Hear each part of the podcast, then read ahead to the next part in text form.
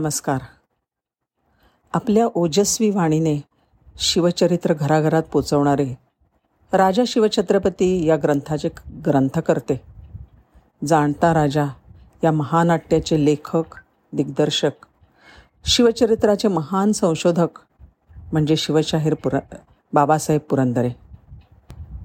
बाबासाहेबांची गोनी दांडेकरांनी सांग अतिशय एक हृदय आठवण सांगितलेली आहे.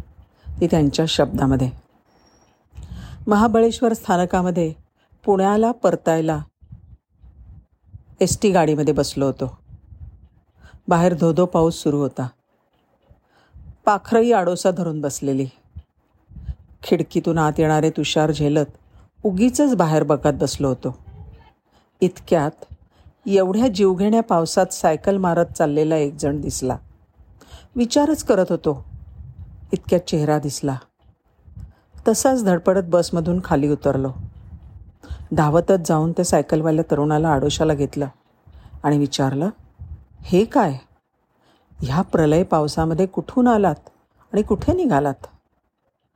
चिंब भिजलेला काकडलेला तो तरुण म्हणाला आप्पा प्रतापगडावरून हडपांचा सांगावा आला. शिवकालीन पत्र सापडलंय लगेच या. मग निघालो. बससाठी पैसे नव्हते. सायकल मिळाली. लगेच निघालो पुण्याहून. पुणं आणि महाबळेश्वर. अंतर आहे एकशे एकवीस किलोमीटर. आप्पांनी त्या तरुणाला कडकडून मिठी मारली. कितीतरी वेळ त्यांच्या डोळ्यातलं पाणीच थांबेना. तो तरुण म्हणजेच शिवशाहीर बाबासाहेब पुरंदरे. बाबासाहेबांनी शिवचरित्रावर देश विदेशामध्ये सुमारे बारा हजारांपेक्षा अधिक व्याख्यानं दिली.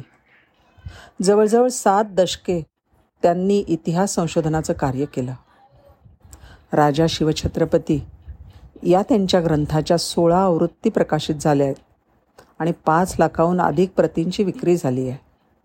महाराष्ट्र सरकारने त्यांना दोन हजार पंधरामध्ये राज्याचा सर्वोच्च नागरी पुरस्कार महाराष्ट्र भूषण देऊन गौरव केला. इतिहास संशोधनात केलेल्या कार्याची दखल घेत भारत सरकारने त्यांचा पद्मविभूषण पुरस्काराने सन्मान केला. एकोणतीस जुलै एकोणतीस जुलै रोजी त्यांनी शंभराव्या वर्षात पदार्पण केलं होतं.